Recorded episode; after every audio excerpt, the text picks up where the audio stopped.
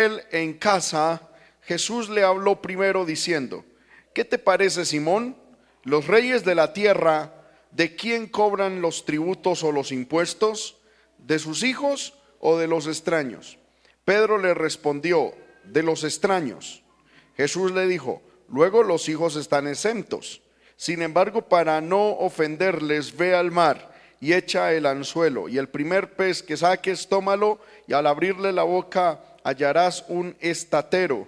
Tómalo y dáselo por mí y por ti. Amén. Gloria al Señor. Vamos a pedirle a Dios, hermano, que nos hable en esta hora. Bendito Dios y Padre que estás en el cielo, en el nombre poderoso de Jesucristo, te damos muchas gracias por esta maravillosa oportunidad que me concedes de estar, Señor, con tu pueblo, los que, Señor, hoy han aceptado esta invitación para venir, Señor amado, a adorarte y exaltarte. Gracias por los hermanos que nos ven a través de los medios de comunicación. Gracias, Señor amado, por toda tu bendición. Ahora que nos disponemos a estudiar tu palabra, yo pido que nos hables, Señor amado, con claridad, y que tu palabra traiga bendición a tu pueblo. En el nombre de Jesús te lo ruego, Señor. Amén y amén.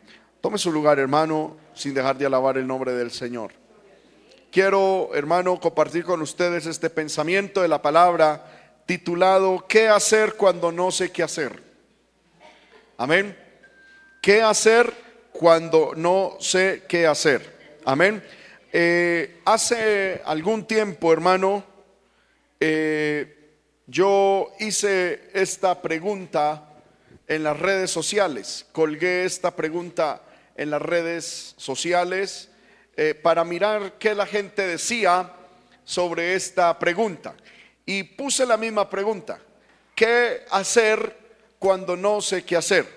Voy a leer textualmente lo que muchas personas me contestaron.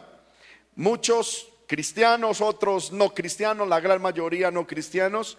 Y miremos, hermano, vuelvo y repito, voy a contestar lo que me dijeron. Entonces, a la pregunta: ¿qué hacer cuando no sé qué hacer? Lo primero que dijeron es fumar. Fumar ayuda, dicen ellos, a olvidar los problemas. Otro dijo dormir. Otra persona dice: procuro serenarme. A veces hay situaciones en las que es mejor no hacer nada y dejar que se solucionen las cosas solas.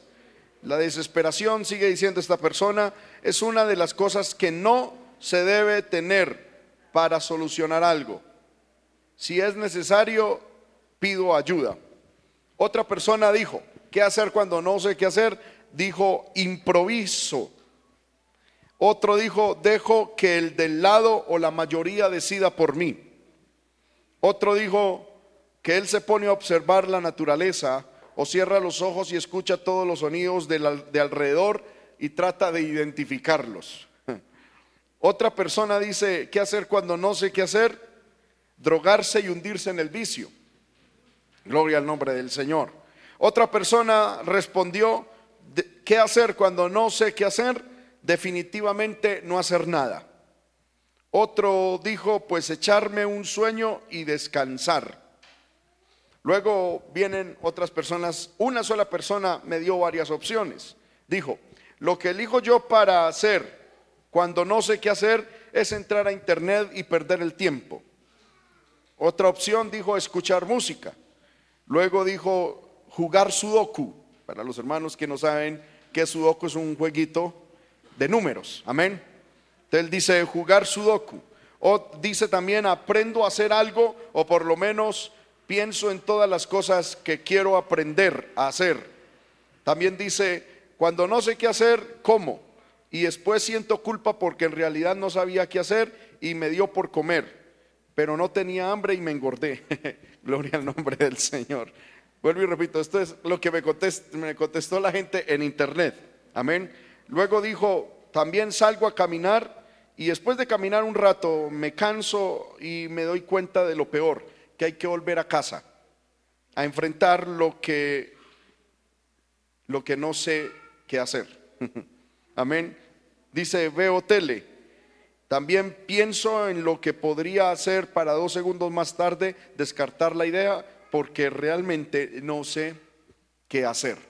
Yo no sé, hermano, si a usted le ha sucedido cosas y ha venido a su vida situaciones en las que uno no sabe qué hacer.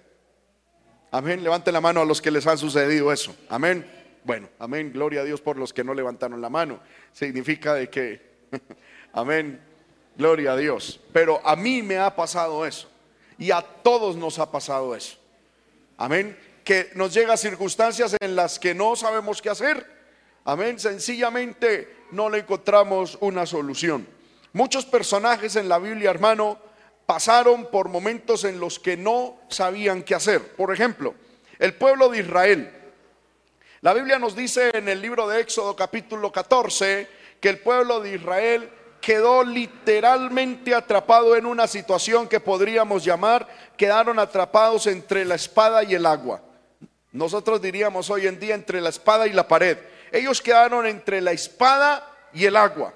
Amén, porque a sus espaldas venía el ejército egipcio y al frente tenían el Mar Rojo. Estaban atrapados en medio de esa situación, en medio de esa angustia, en medio de esa tribulación.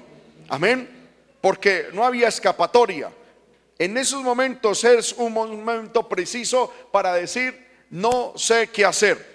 ¿Y qué hicieron ellos? La Biblia nos dice que ellos temieron. La Biblia dice que empezaron a temer y el corazón, hermano, se estremeció. Dice la Biblia que tuvieron gran miedo y lloraron, y también reprocharon a Dios y se quejaron delante de Dios, y se quejaron también delante de Moisés. La Biblia nos dice, hermano, para no entrar así como en aleluya leyendo todo el capítulo, que ellos lo primero que hicieron fue, en medio de esa situación, temer, angustiarse, desesperanzarse. Amén, perdieron la confianza en el Señor, perdieron la fe en Dios y empezaron a reprocharle a Dios. Aleluya, porque, hermano, de una u otra manera, si lo miramos, el culpable de que ellos hubiesen quedado entre la espada y el agua, o entre la espada y la pared, ¿quién había sido? ¿Quién? Dios. Fue Dios el que los llevó en ese camino y los condujo y los llevó y los puso entre el mar y la espada. Fue Dios. Amén, porque ellos no cogieron el camino que humanamente hubiesen podido coger. Fue Dios el que los llevó. Hermano, y aquí yo entiendo algo maravilloso, y es que Dios hay veces nos lleva a situaciones en las que no sabemos qué hacer. Amén. Y ellos, cuando vieron esa situación, yo me imagino, hermano, que ellos cuando llegaron al mar dijeron: ¿y ahora qué vamos a hacer acá? Y cuando voltearon su vista hacia atrás, encontraron la espada egipcia y dijeron: Dios, ¿por qué nos trajo a este lugar? Dios, ¿por qué permitió esto en nuestra vida? Dios, ¿por qué no tomó otro camino para nosotros? ¿Por qué no decidió algo diferente para nosotros? Amén. Y empezaron a reprocharle a Dios. Empezaron, hermano, a decir: ¿para qué nos sacaste de Egipto para morir en el desierto? En Egipto habían tumbas, en Egipto había esto. Y empezaron, hermano, a quejarse. Y fuera de que le reprocharon a Dios, se quejaron con Moisés, diciendo: fue usted el que nos trajo hasta este lugar, hermano. Y empezaron a lamentarse. ¿No le ha pasado, hermano, que cuando uno vienen momentos a la vida de uno, hermano, en los que no sabe qué hacer, sentimos lo mismo?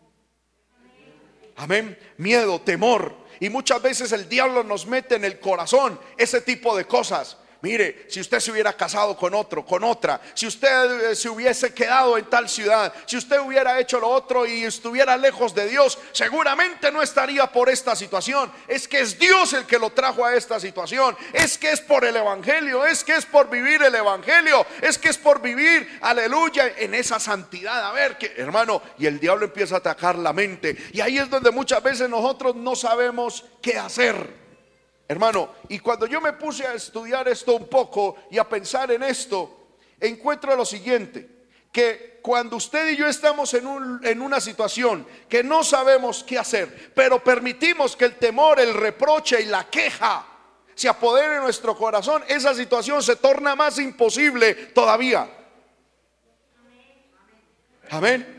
Porque, hermanos, si una situación es casi imposible, pero hay fe, hay gozo, hay fuerzas, todavía hay una esperanza, todavía hay solución, todavía hay algo por hacer. Pero cuando la situación es difícil y nosotros, hermano, nos ahogamos en nuestros propios sentimientos, ahí no hay nada que hacer. El pueblo lo que tenía que entender es: estamos obedeciendo a Dios, estamos siguiendo a Dios, estamos en el camino de Dios. Algo Dios se trae entre mano, una sorpresa de Dios viene para nosotros. El Señor nos sorprenderá, el Señor hará algo para nuestra vida. Amén. Pero ¿qué hizo el pueblo? En medio de una situación en la que no sabía qué hacer, temieron, reprocharon a Dios y se quejaron contra Dios. Amén. Encuentro otro personaje en la palabra, hermano, es el rey Asa. La Biblia nos dice que él, en el libro de Segunda de Crónicas, capítulo 16. Gloria al nombre del Señor. ¿Cuántos alabamos el nombre de Cristo? Aleluya. Segunda de Crónicas, capítulo 16, versículo 12. Encontramos una circunstancia que le llegó al rey Asa. ¿Y qué le pasó a este rey? En el año 39 de su reinado, Asa que enfermó gravemente de los pies. ¿Y qué hizo Asa en medio de esa situación? No buscó a Jehová sino a los médicos. Amén. Poder en el Señor, aleluya. Le llegó una situación, hermano, que él no podía controlar. Le llegó una situación a Asa que se salió de lo que él quería. Amén. Le llegó, hermano, porque ¿quién quiere tener una enfermedad? Nadie. Amén. Nadie dice: con la ayuda de Dios en 2 meses me voy a enfermar. Nadie, hermano. ¿Sí o no? Todos queremos estar sanos, todos queremos disfrutar de vida, de salud.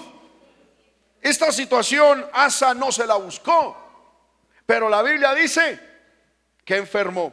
Y no solamente enfermó, la calificación bíblica de esa enfermedad, esa era una enfermedad grave. Dice: Asa enfermó gravemente. No era por ahí cualquier dolorcito, hermano, de pie, era una enfermedad grave. Y cuando la Biblia habla de grave, significa, hermano, de que para la ciencia de ese momento era algo incurable. Amén.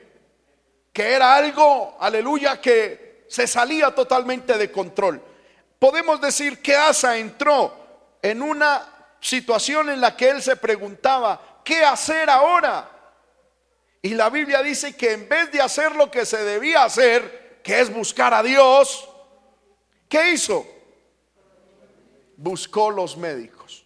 Hermanos míos, buscar los médicos y buscar solución médica a una situación de enfermedad, ¿está mal visto delante de Dios? No, porque la Biblia dice que Dios también mira y vela a través de los ojos de la ciencia. El problema de Asa fue que en medio de esta situación primero buscó a los médicos.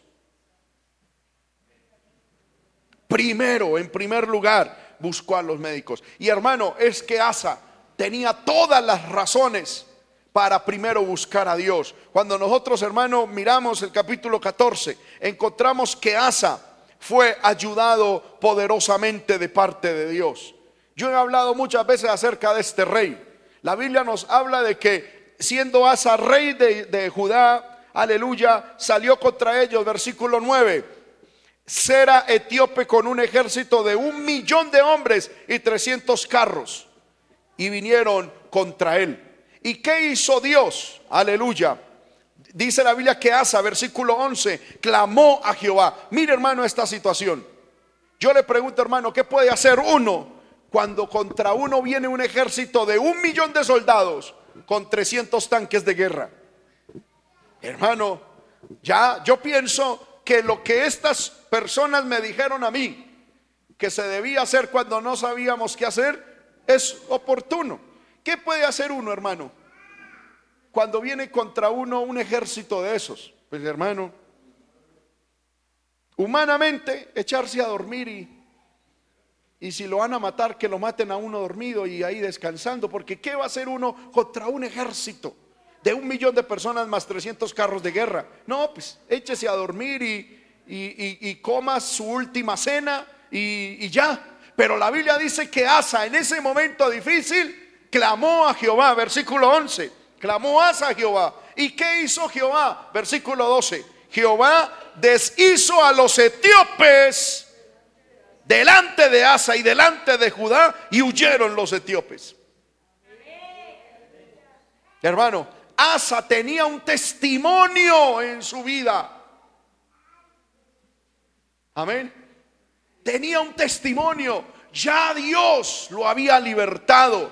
Ya Dios lo había, hermano, le había mostrado su poder. Gloria al nombre del Señor. Los etíopes habían sido dispersados por Dios. Gloria al nombre de Cristo. Ahora, ¿qué se supone? ¿Qué esperaba Dios? ¿Y qué se supone, hermano, después de uno tener un testimonio de esos? Cuando Asa enfermó gravemente de los pies, ¿qué se supone que Asa debió haber hecho? Haber clamado a Dios. ¿Y por qué razón uno esperaba que Asa hiciera eso? ¿Por qué razón? Porque ya había visto el poder de Dios. Y segundo, porque había recibido una reprimenda de parte de Dios. En el capítulo 16, la Biblia dice que volvió a salirle a Asa otra guerra. Pero en este caso no era de los etíopes, sino de Israel, el reino del norte, que vinieron contra él a atacarle. Un ejército, hermano, muy numéricamente inferior a la anterior guerra. ¿Y qué hizo Asa en esta ocasión? Dice la Biblia, versículo 2 de 2 de Crónicas 16, sacó la plata y el oro de los tesoros de la casa de Jehová y de la casa real, y envió a Benadad, rey de Siria, que estaba en Damasco, diciendo: haya alianza entre tú y yo, como la hubo entre tu padre y mi padre. Hermano, ¿qué hizo Asa? La primera guerra que le vino, Asa clamó a Dios y Dios lo libertó. La segunda guerra, Asa no clamó, sino que sacó el oro de su casa y del templo. Amén. Y fue y compró a Benadad, el rey de Siria. Amén. Aleluya. Para hacer una alianza político-militar. Y la Biblia dice que cuando hubo esa guerra, aleluya, entonces, ¿qué pasó? Hermano, fue derrotado. Ahora, en aquel tiempo, dice versículo 7, vino el vidente Anani a Asa, rey de Judá, y le dijo: por cuanto te has apoyado en el rey de Siria y no te apoyaste en Jehová tu Dios, por eso el ejército del rey de Siria ha escapado de tus manos. Los etíopes y los libios, es decir, Dios les recuerda la primera guerra que él tuvo. No eran un ejército numerosísimo con carros y mucha gente de a caballo. Con todo, porque te apoyaste en Jehová, él los entregó en tu mano. Porque los ojos de Jehová contemplan toda la tierra para mostrar su poder a favor de los que tienen corazón perfecto para con él. Locamente has hecho en esto, porque aquí en adelante habrá más guerra contra ti. Mire, hermano, primer guerra, ¿qué hizo Asa? Clamó a Dios. ¿Y cuál fue el resultado? Victoria. Segunda guerra, ¿qué hizo Asa? Amén, buscó ayuda humana. ¿Cuál fue el resultado? Perdió, derrota. Ahora Asa ya tenía una situación personal. Se le enfermaron los pies gravemente. ¿Y qué hizo Asa? Fue a los médicos. Hermano, teniendo esas dos enseñanzas en su vida, amén, no aprendió la lección. No aprendió qué hacer cuando no sabemos qué hacer. ¿Qué debió haber hecho Asa? Clamar a Dios, como el primer caso. Amén. Hermano, ¿usted cree que si Asa hubiese clamado a Dios como en la primera guerra, será que Dios no es capaz de sanarle de los pies? Si para Dios fue cosa pequeña librarlo de un ejército de 1 millón de etíopes, ¿qué era para Dios haberlo sanado de los pies? Lo que pasa es que, hermano, hay veces en medio de las situaciones no sabemos qué hacer, y lo que hacemos es lo incorrecto. Amén. Tercer personaje que encuentro en la Biblia son algunas mujeres en Israel. Miremos lo que dice la palabra del Señor en el segundo libro de Reyes, capítulo 6.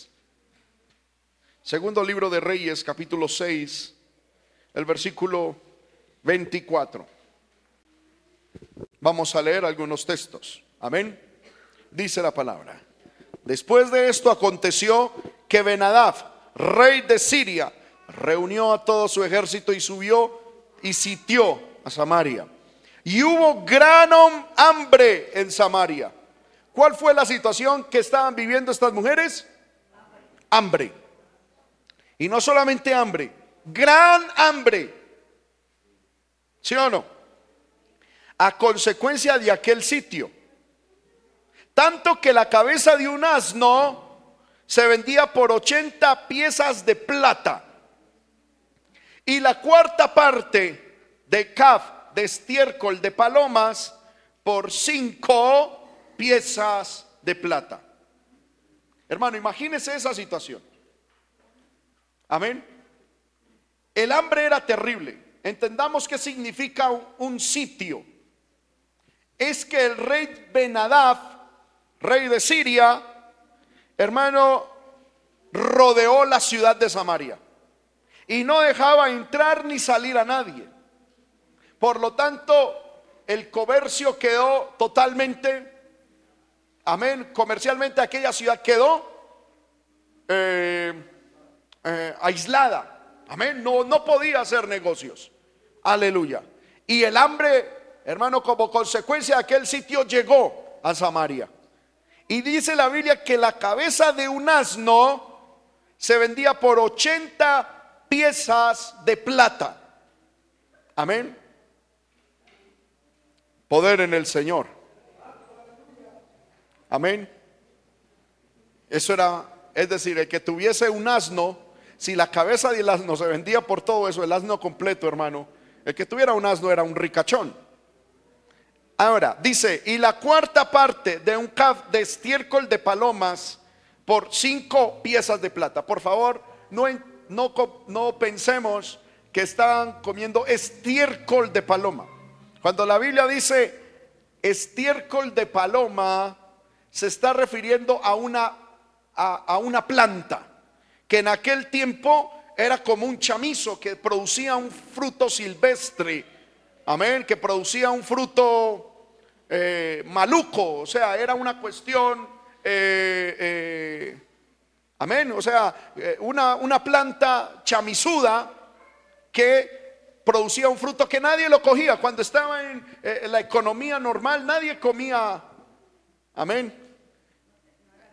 Sí, nadie decía voy a hacer una cosecha de estiércol de palomas. No, amén. Porque, a ver, dígame en un fruto que aquí, por ejemplo, en nuestra nación, que es un árbol silvestre y de un fruto que nadie le guste. Bueno, no se me viene. Un cactus. Amén, bueno, gloria al Señor. Sí, o sea, un fruto que, hermano, nadie dice voy a hacer un postre con esto. Es un fruto que es maluco, que es, amén. A eso se le llamaba, de hecho, el estiércol de paloma. Esta planta llamada estiércol de paloma se utilizaba, hermano, era para la leña. Amén. Se utilizaba, era para, se cogía y era para la leña. En tiempos normales era utilizada para eso. Y dice la Biblia que un kaf, amén, es decir, un pedazo del fruto que producía esa rama llamada estiércol de paloma, o que la llamaban así, valía 5 piezas de plata. Amén. Es decir, la inflación, hermano, en esa nación había subido al extremo, una cuestión invivible. Amén. Y la Biblia dice que pasando el rey de Israel por el muro, versículo 26, una mujer le gritó: y dijo: salva, rey, señor mío. Y le dijo el rey: si no te salva Jehová, ¿de dónde te puedo salvar yo? ¿Del granero o del lagar? Y él le dijo el rey: ¿qué tienes? Ella respondió: esta mujer me dijo: da acá tu hijo y comámosnolo hoy, y mañana comeremos el mío. Cocimos pues a mi hijo y nos lo comimos. Al día siguiente yo le dije: da acá tu hijo y comámoslo. Mas ella ha escondido a su hijo. Cuando el rey oyó las palabras de aquella mujer, rasgó sus vestidos y pasó así por el muro, y el pueblo vio el cilicio que traía interiormente sobre su cuerpo. Y él dijo, el rey: así me haga Dios y aún me añada, si la cabeza de Eliseo, hijo de Safat, queda sobre él hoy. Aquí encontramos dos personas que no sabían qué hacer en medio de una circunstancia difícil. Alguien dirá: hermano, esto es terrible. Uy, qué mujeres tan inhumanas. Hermano, yo lo digo con mucho respeto: no estamos lejos de hacer lo mismo. Amén. Déjeme decirle de esta manera: ellos pasaron enfermedad, la economía se había menguado, los recursos estaban, hermano, totalmente casi que extintos en aquella nación. ¿Y qué hicieron estas mujeres en medio de esta situación?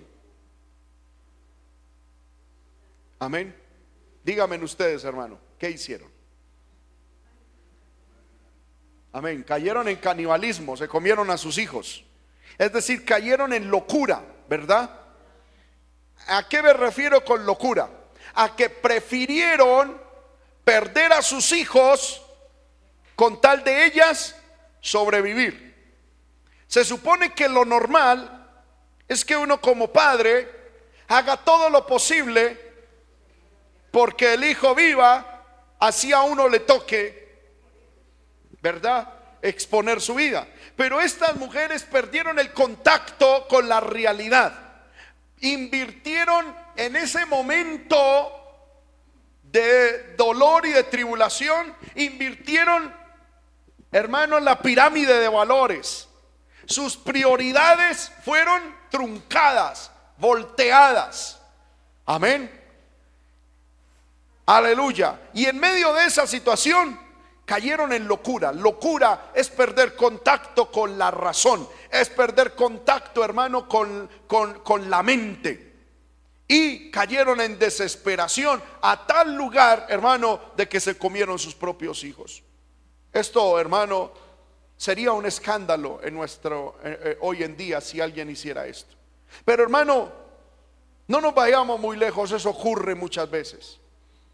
En medio de la pobreza, en medio de las dificultades, hermano, hay padres que son capaces de entregarle sus hijos al mismo diablo. Amén. De abandonarlos, de que cualquiera los críe, de, hermano, de formarlos de cualquier manera con tal de ellos tener tiempo para levantarse algo de dinero. No estamos lejos, hermano. Aunque esta historia parece lejana, primitiva y cavernícola, hermano, no estamos lejos cronológicamente de estar viviendo esta situación. ¿Cuántos padres, hermano, por la situación económica pierden contacto con la realidad y pierden, hermano, los principios y pierden el orden de las prioridades? Amén. Y por hacer cualquier cosa para tener que comer y para, hermano, y para tener que tener algo, pierden, hermano, contacto con los... ¿Me estoy haciendo entender con esto? Pierden, hermano, los principios y entregan sus hijos, sus hogares, aleluya, al diablo con tal de ellos decir: tengo una moneda en el bolsillo, puedo hacer esto, puedo hacer lo otro. Que el Señor reprenda al diablo. Hermano, muchas veces a nuestra vida van a llegar momentos económicos difíciles, van a llegar momentos de apretura económica, donde Satanás parece que nos rodea económicamente. Yo no sé a cuántos les ha pasado eso, aleluya, que hermano, como que uno no sabe, aleluya, no puede ni entrar ni salir, esto y lo otro. ¿Qué hacer cuando no sabemos qué hacer? Estas madres perdieron el juicio. Estas mujeres, hermano, invirtieron los principios. Estas madres invirtieron la escala de valores. Estas mujeres, hermano, perdieron la esencia de la naturaleza. A ver, en medio de una situación que no sabían qué hacer. Oh, gloria al nombre del Señor. Pero hermano, ¿qué hacemos nosotros cuando estamos en medio de esa dificultad?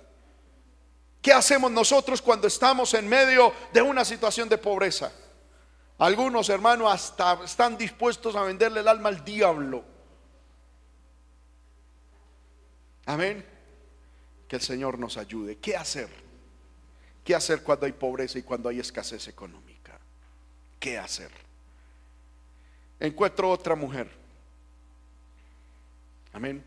En el libro de Juan, capítulo 11. Otras dos mujeres, Marta y María. Muchos conocemos la historia de lo que le sucedió a estas dos mujeres.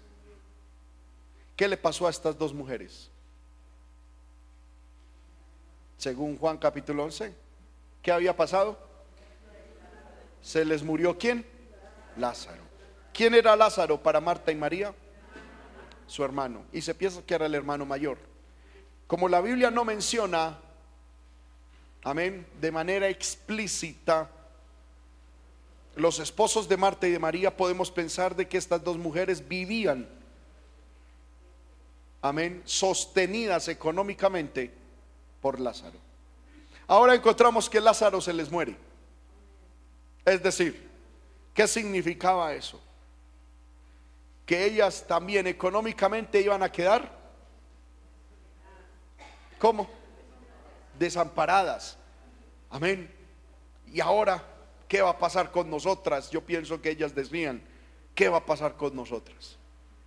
Ellas habían orado a Dios, porque la Biblia dice que cuando Lázaro murió,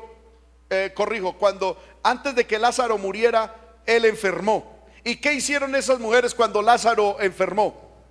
Dice la Biblia, llamaron a Jesús. ¿Sí o no? ¿Y qué hizo Jesús cuando recibió la información de que Lázaro estaba enfermo? No hizo nada. Es más, donde Jesús estaba, la Biblia dice que Jesús se quedó 4 días más. A propósito. Es decir, Dios no movió un dedo a favor de la oración de Marta y de María. Amén. Y yo pienso que estas mujeres, hermano, intentando utilizar un poquito de manipulación. Señor, pero es tu amigo, es el que tú amas. Señor, venga. Señor, que somos tus hijos, tu palabra dice. Jesús dijo, no voy. Y se demoró 4 días más. Y cuando, perdónenme lo que voy a decir, desde el punto de vista humano, cuando a Jesús se le dio la gana de ir, sucede que llegó. ¿Y cómo encontró la situación? Lázaro había muerto. ¿Y cuál fue la respuesta de estas mujeres ante Jesús? Reclamos. Ah, Señor, si hubieses estado aquí, mi hermano no hubiera muerto. Casi que poniéndolo en términos actuales y cristianos. Señor, ¿ya para qué viene? ¿Cuánto oré? A ver, uno ore. Y Señor, esto y lo otro. Y nada. ¿Ya para qué? Amén. ¿Cuántos de nosotros hemos dicho, hermano, pero es que yo he orado y he orado y he orado y nada? Y entonces la pregunta es, ¿qué hacer cuando Dios nos responde?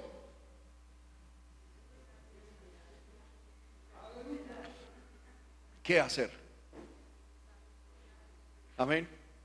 Marta y María, hermano, pareciera que humanamente tuviesen mucha razón en hacer ese reclamo. Señor, es que le dijimos cuando estaba vivo, cuando Lázaro estaba vivo, que viniera.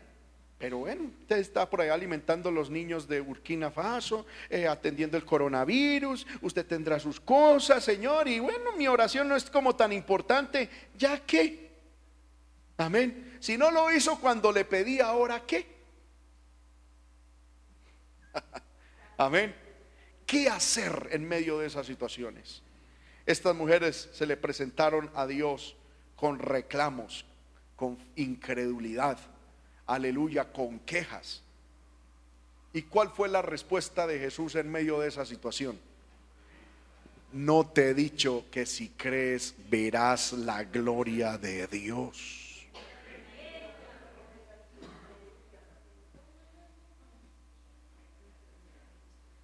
Amén. ¿Sabe qué significa eso? Esa palabra, ese texto es hermoso. ¿Cuántos se lo saben? Amén. Dice, no te he dicho que ¿qué? Que si crees verás la gloria. ¿Qué significa ese texto? Amén. Que Marta y María debían confiar en Dios y que Dios él haría. Pero a mí me llama la atención algo en ese texto que hay veces obviamos. Dice el texto, no te he dicho. ¿Qué significa esa palabrita? Que ya Jesús las había sentado y les había enseñado más de una vez que ellas debían confiar y esperar en Jesús.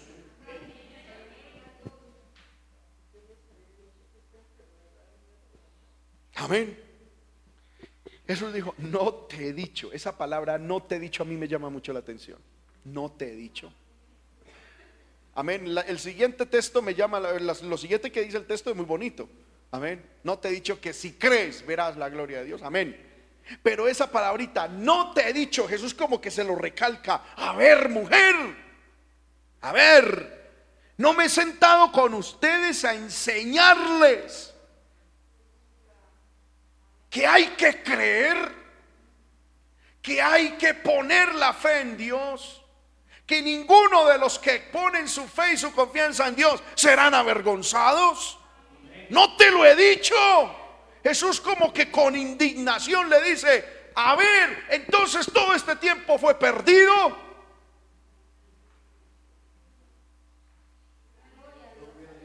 Amén. Casi que Jesús está diciendo, o sea que hemos perdido todos estos días de estar hablando y estar enseñando. No. El que cree en mí verá mi gloria. El que cree en mí no será avergonzado. El que cree en mí verá grandes cosas en su vida. Amén. Yo creo que con esto Jesús les está queriendo decir, sí, yo sé que Lázaro murió, pero al venir aquí yo creo que Jesús está diciendo, con esto que les he enseñado de que si creen verán mi gloria, yo esperaba otra actitud de ustedes, mujeres. Amén. Yo esperaba, Marta y María, amén, que cuando yo llegara, ustedes en vez de recibirme con reclamos, me recibieran con otra actitud. No les he enseñado que si creen verán mi gloria. Es decir, ¿qué es esta actitud con la que me reciben? ¿Qué es esa incredulidad con la que ustedes me reciben? ¿Qué es esa queja? ¿Qué es esas lágrimas? ¿Por qué tiene que llorar? No te he dicho que si crees verás mi gloria. No te lo he dicho 1000 veces. No te lo he enseñado. No se los había enseñado. Y entonces, ¿por qué está así? Yo encuentro, hermano, en las palabras de Jesús unas palabras de esperanza, pero también como cierta, como cierto coraje. ¿No lo nota usted, hermano? Como, a ver, amén. En medio de esas situaciones en las que las mujeres no sabían qué hacer, actuaron con reclamo y desesperanza. Amén. Gloria al poderoso nombre de nuestro Dios. Pero ¿qué debemos hacer cuando no sabemos qué hacer? Amén. ¿Qué debemos hacer cuando no sabemos qué hacer? Contéstenme ustedes, hermanos. Amén, confiar en el Señor. Amén. Yo, hermano, estuve pensando en esto y se me vino a la mente el texto que leímos en el libro de Mateo, capítulo 17.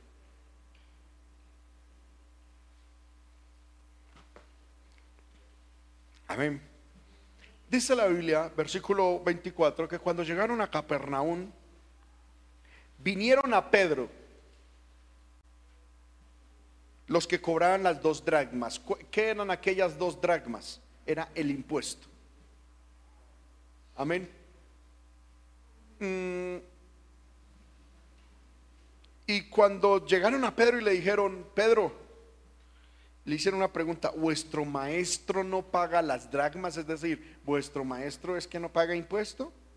¿Y qué le dijo Pedro? No, él sí lo paga. Es decir, Jesús no es un evasor de impuesto, como tampoco lo debe ser ningún cristiano, ¿verdad? Aleluya, valga la cuñita. Ningún cristiano debe ser evasor de impuesto. Amén. Pedro le dijo a Jesús, no, Pedro le dijo a estas personas, no, mi maestro paga. Ahora, hermanos, si usted se pone a hacer un breve análisis, que no lo voy a hacer acá, pero usted analiza los pasajes paralelos a este capítulo y usted busca en el libro de Marcos y de Lucas, hermano, porque solo en el libro de Mateo es donde se registra esto.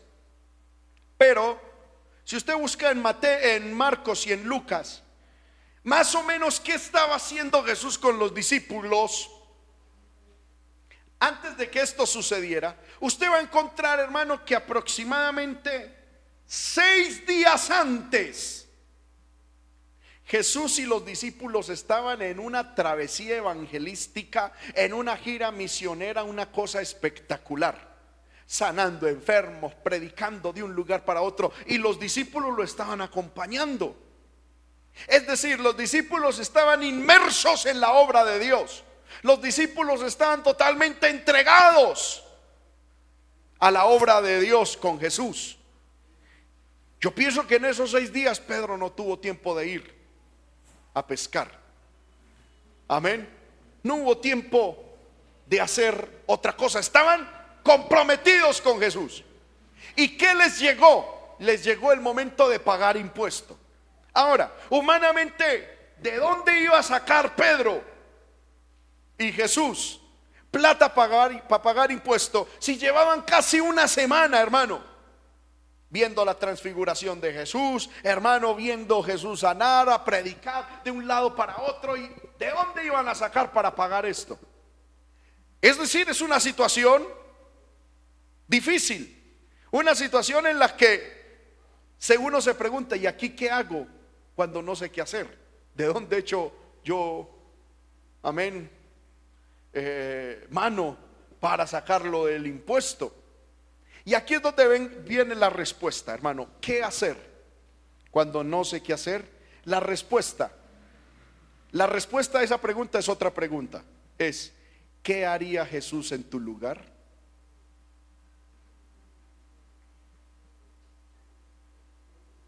Amén. ¿Qué haría Jesús en tu lugar? Si Jesús estuviera en tu lugar, ¿qué haría Jesús en esa situación en la que no sabes qué hacer? Yo creo que Pedro, hermano, llegó a la casa preocupado. Maestro, ni usted ni yo tenemos plata para impuesto. Y yo creo que Pedro iba pensando, rascándose la cabeza, ¿y ahora qué hacemos? Poder en el Señor. Cuando entró a la casa, Jesús le habló de primeras, porque ahí dice la Biblia, le habló primero. Es decir, no dejó que Pedro hablara otra cosa. Y le dijo, Pedro, una preguntita, ¿qué te parece, Simón? Los reyes de la tierra, ¿de quién cobran impuesto? ¿De los hijos o de los extraños? Y entonces Pedro le dijo, de los extraños, es lo normal. Y entonces Jesús dijo, luego se supone que los hijos están exentos. porque el que les cobraba las 2 dracmas era el gobernador de aquella región. Y entonces dice, ¿por qué nos tiene que cobrar a nosotros? Sin embargo, fue como una pregunta política. Sin embargo, Jesús dijo, para no ofenderles, ve al mar y echa el anzuelo, y el primer pez que saques, tómalo, y al abrirle la boca hallarás un estatero, que un estatero corresponde a 4 dracmas. Tómalo y dáselo por mí y por ti. ¿Qué hace Jesús en medio de esta situación? Amén. ¿Qué hace Jesús? Un milagro, ¿sí o no? ¿Qué hay que hacer en una situación en la que no sé qué hacer? Pedro, ¿qué iba a hacer? ¿Qué podía hacer Pedro ahí? Nada. Pero ¿qué hizo Pedro? Fue a Jesús. ¿Y qué recibió de Jesús? Pero antes del milagro, ¿qué recibió? Una palabra. Amén. Y después de la palabra, ¿qué hizo Pedro? Obedeció. Y esa obediencia significaba fe, que le creía a Jesús. Hermano, si usted va a pagar un impuesto y alguien humanamente le dice, vaya un pez, que un pez por ahí tragó una moneda, ¿usted qué dice? Jesús, ¿no es mejor que vendamos por aquí empanaditas y más bien sacamos esas 4 dracmitas rápido? No, a él no le pareció difícil obedecer. Hermano, esto es una prueba de fe tremendo. Ir a pescar y abrirle la boca y decir, ay, por Dios, que... Amén. Hermano, es que matemáticamente las probabilidades de que eso se dé son casi infinitas. O sea, eso es improbable. Amén. Pero sin embargo, Pedro, en medio de esa situación en la que no sabía qué hacer, fue a Jesús. Segundo, obtuvo de Jesús la palabra correspondiente a su situación. Tercero, por cuanto creyó a la palabra de Jesús, obedeció.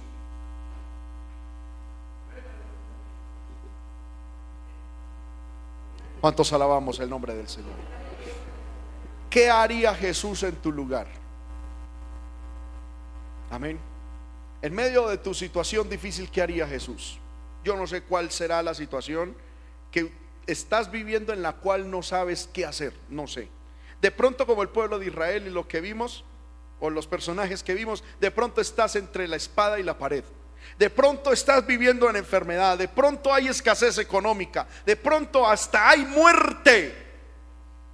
Amén. Tocando las puertas de tu hogar, de tu vida. ¿Qué hacer en medio de esa situación? Temer, reprochar, quejarse, aleluya, buscar ayuda humana en vez de buscar a Dios, caer en locura, aleluya, e invertir las prioridades, desesperarse, hacer reclamos y perder la esperanza. No.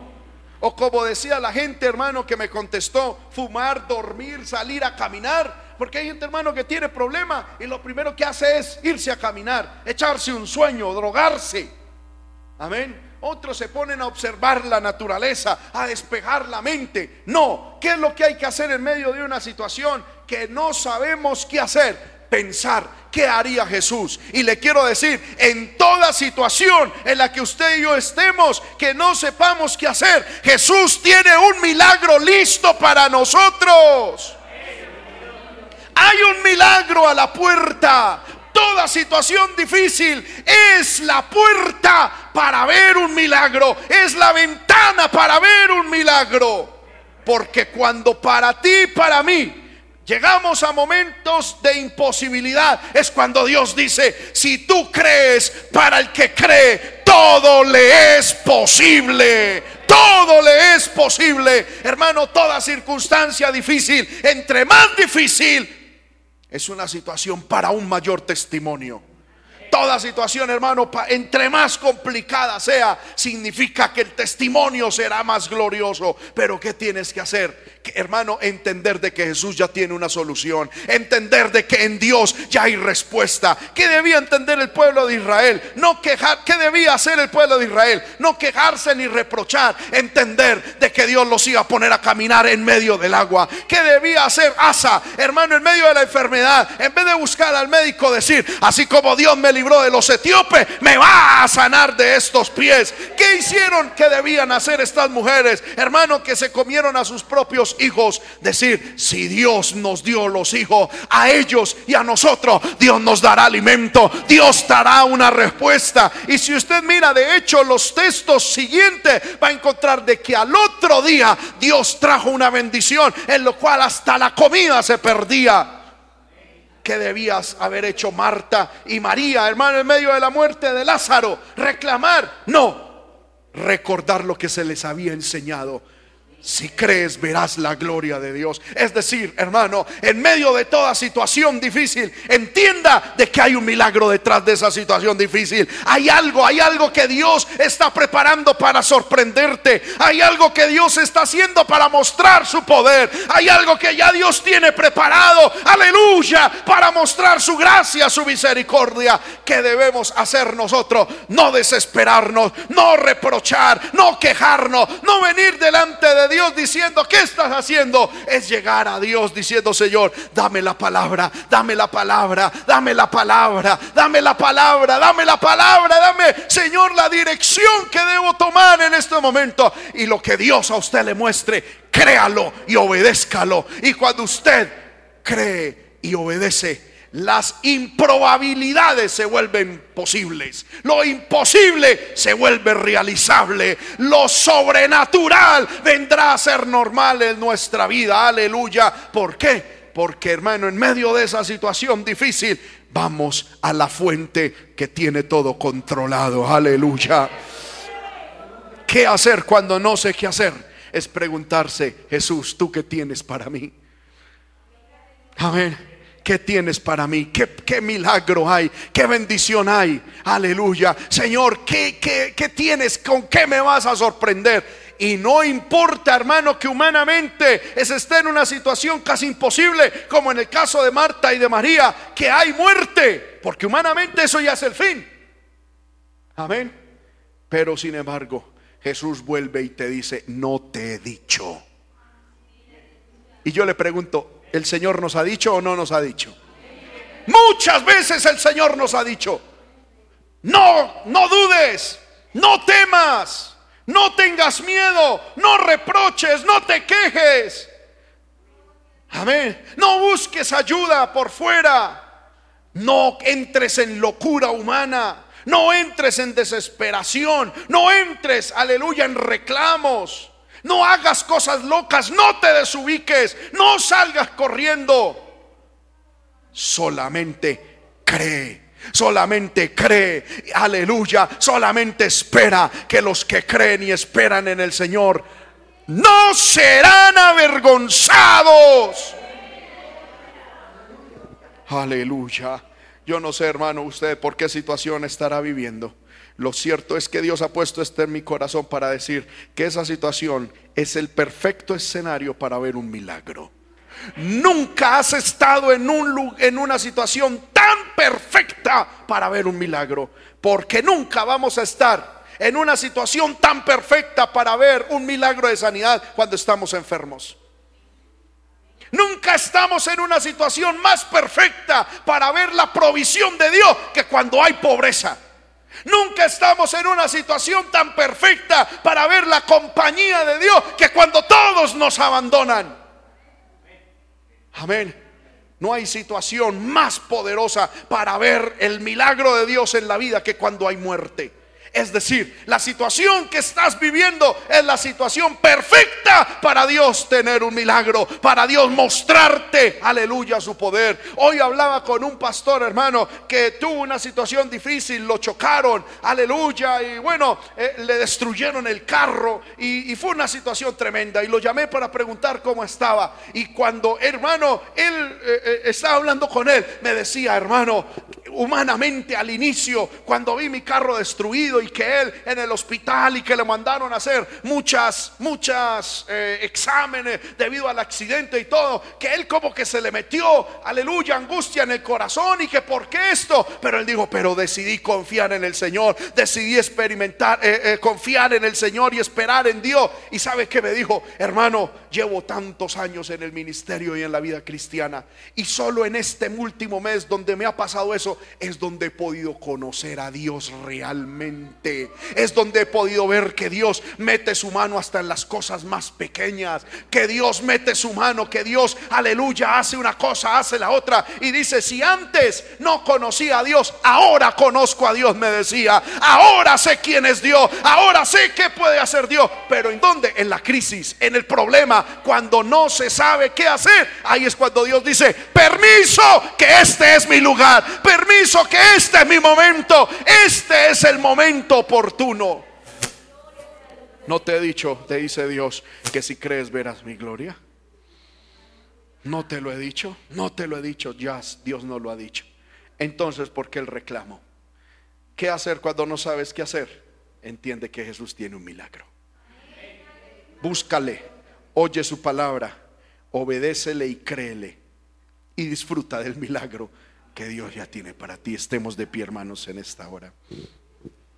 Aleluya, aleluya, aleluya. Vamos, levante sus manos, hermano, en esta hora. Adore al Señor, adore al Señor. En vez de llorar por el problema, levanta tus manos y llora adorando al Señor.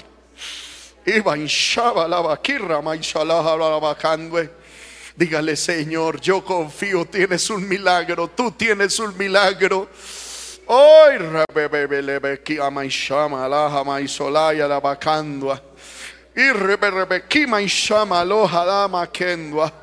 hay un milagro para ti, hay un milagro para ti. Estás en una situación, estás en un momento que no sabes qué hacer. Aleluya, todo se te vino encima, o todo se te derrumbó, todo se cayó, todo se desbarató. El trabajo de años, el trabajo, aleluya, de mucho tiempo se te fue, se te fueron tus sueños, desaparecieron, se truncaron tus planes. Cree, cree, no te desesperes, no te angusties, no salgas corriendo. Eso hacen los gentiles, eso hacen los que no creen en Dios, eso hacen los que no tienen a Dios. Los que tienen a Dios clamamos, los que tenemos a Dios vamos a Jesús, los que tenemos a Dios vamos al Señor y le decimos, Señor, en medio de esta situación, ¿qué harás tú? ¿Por dónde es la puerta del milagro? ¿En dónde está tu respuesta? Y el Señor hablará, y el Señor direccionará, y el Señor te ayudará, y luego regresarás con un milagro, luego regresarás con un testimonio, luego regresarás contando las maravillas de Dios, y luego regresarás diciendo, evidentemente ahora conozco a Dios, conozco a Dios. Levante su mano, levante su voz y dígale, yo rechazo el temor, yo rechazo el miedo, yo rechazo la queja, rechazo la depresión, rechazo la locura, rechazo el huir, el salir corriendo. Y como decía Job, aunque él me matare, en él esperaré. Aunque él me matare, en él esperaré. Yo esperaré en el Señor. Mi confianza, mi integridad tengo asida. Ah, mi shuamadalaya. Si vivirás un momento de apretura por algún momento, si la enfermedad te hará doler por algún momento, pero un milagro viene, pero una respuesta viene. Créelo, créelo. Y mientras ves esa respuesta, no salgas corriendo. Mientras ves esa respuesta, no te desubiques. Mientras viene ese milagro, no te quejes. Mientras llegue ese milagro, pon tu fe en Jesús, pon tu fe en Jesús. Oh, mi alma te alaba, Señor. Mi alma te alaba, Señor. Oh, levante su voz, pueblo de Dios. Tú eres pueblo de Dios, tú eres hijo de Dios. Tú eres pueblo de Dios. Aún andando en la voluntad de Dios, puede que llegues a momentos entre la espada y la pared, que quedes entre la espada y la pared. El pueblo de Israel, obedeciendo a Dios, llegó en una situación de quedar entre la espada y la pared. Pero el mismo Dios que te guió allá es el mismo Dios que abrirá el mar, es el mismo Dios que te tiene un milagro, es el mismo Dios que te quiere sorprender con algo. Aleluya, sobrenatural. No te he dicho que si crees verás la gloria de Dios. No te he dicho que si crees verás la gloria de Dios. Aleluya, aleluya. Aleluya. No es hora de buscar ayuda hermano, en la fuerza humana. No es hora de tener estrategias mundanas. No es hora de buscar en el mundo. No es hora, aleluya, de ir a otros lugares. Es hora de ir a Cristo. Es hora de ir a Jesús, como lo hizo Pedro, diciéndole: Señor, ¿qué palabra hay? ¿Qué palabra hay? ¿Qué consejo hay? ¿Qué dirección hay? Que la mi raba y shabai alabacandua y banshvi alabaki malaya alabaque belebekendua. Poder de Dios, poder de Dios. Aleluya, cree, cree. El Señor se lo dijo varias veces a Marta y nos lo ha dicho varias veces a nosotros. Cree. Cree, cree, cree. Aleluya, aleluya. Levante su mano y adore al Señor. Levante su mano, hermano, aleluya. Aleluya, aleluya, aleluya. Adore al Señor, adore al Señor. Adore al que vive, adore al que reina. Adore a Jesús. Adore a Jesús, aleluya. Adore al Señor. Yo siento que Dios está aquí, hermano. El Señor está aquí. El Señor se mueve en medio de nosotros. Oh santo, oh santo. Santo, santo es el Señor, y digno de suprema alabanza, digno de suprema alabanza.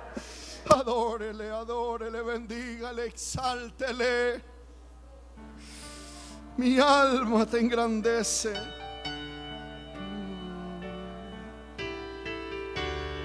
Todo es posible si puedes creer. Aleluya. Todo es posible si puedes creer. Se mueve la mano de Dios. En su palabra viva, todo es posible. Si puedes creer, si puedes creer. Se mueve la mano de Dios. Se mueve la mano de Dios. En su palabra viva,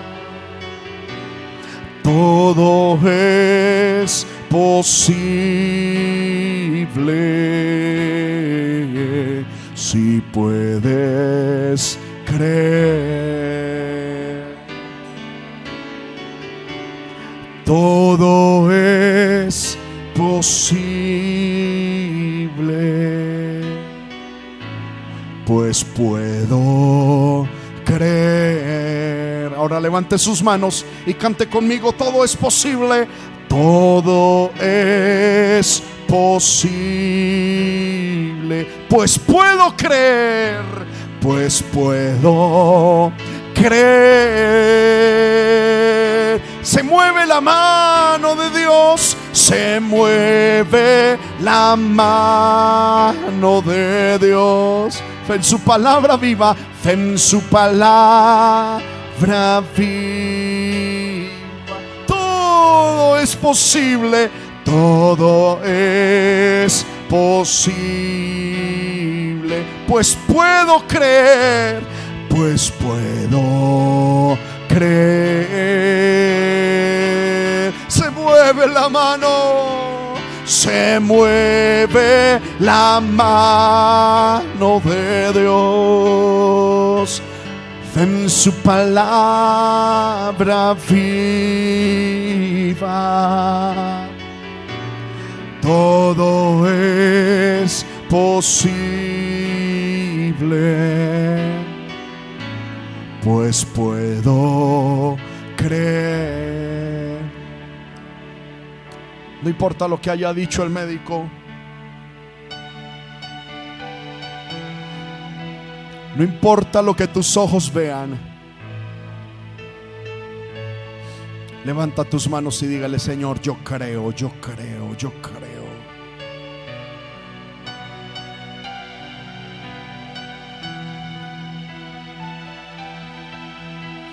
Dígale: yo creo, Señor.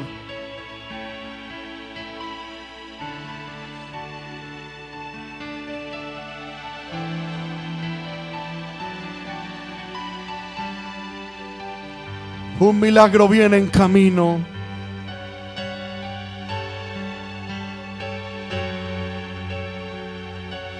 Un milagro viene en camino.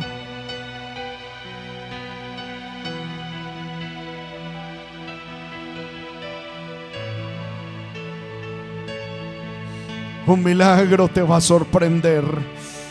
Si alguien lo cree, dígale: Señor, yo lo creo y lo recibe. Yo lo recibo, yo lo recibo.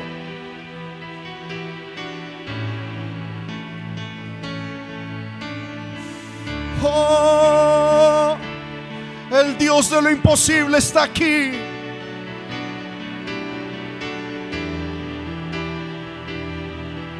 El Dios que abre camino en medio del mar está aquí.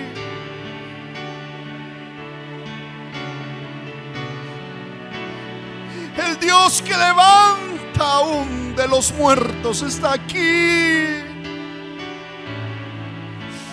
Créele, créele. Se mueve la mano de Dios. Fe en su palabra viva.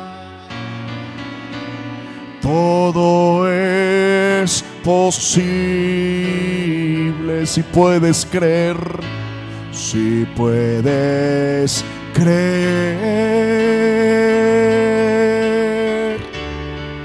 Se mueve la mano de Dios. Fe en su palabra viva. Todo es posible si puedes creer. Todo es posible si puedes creer.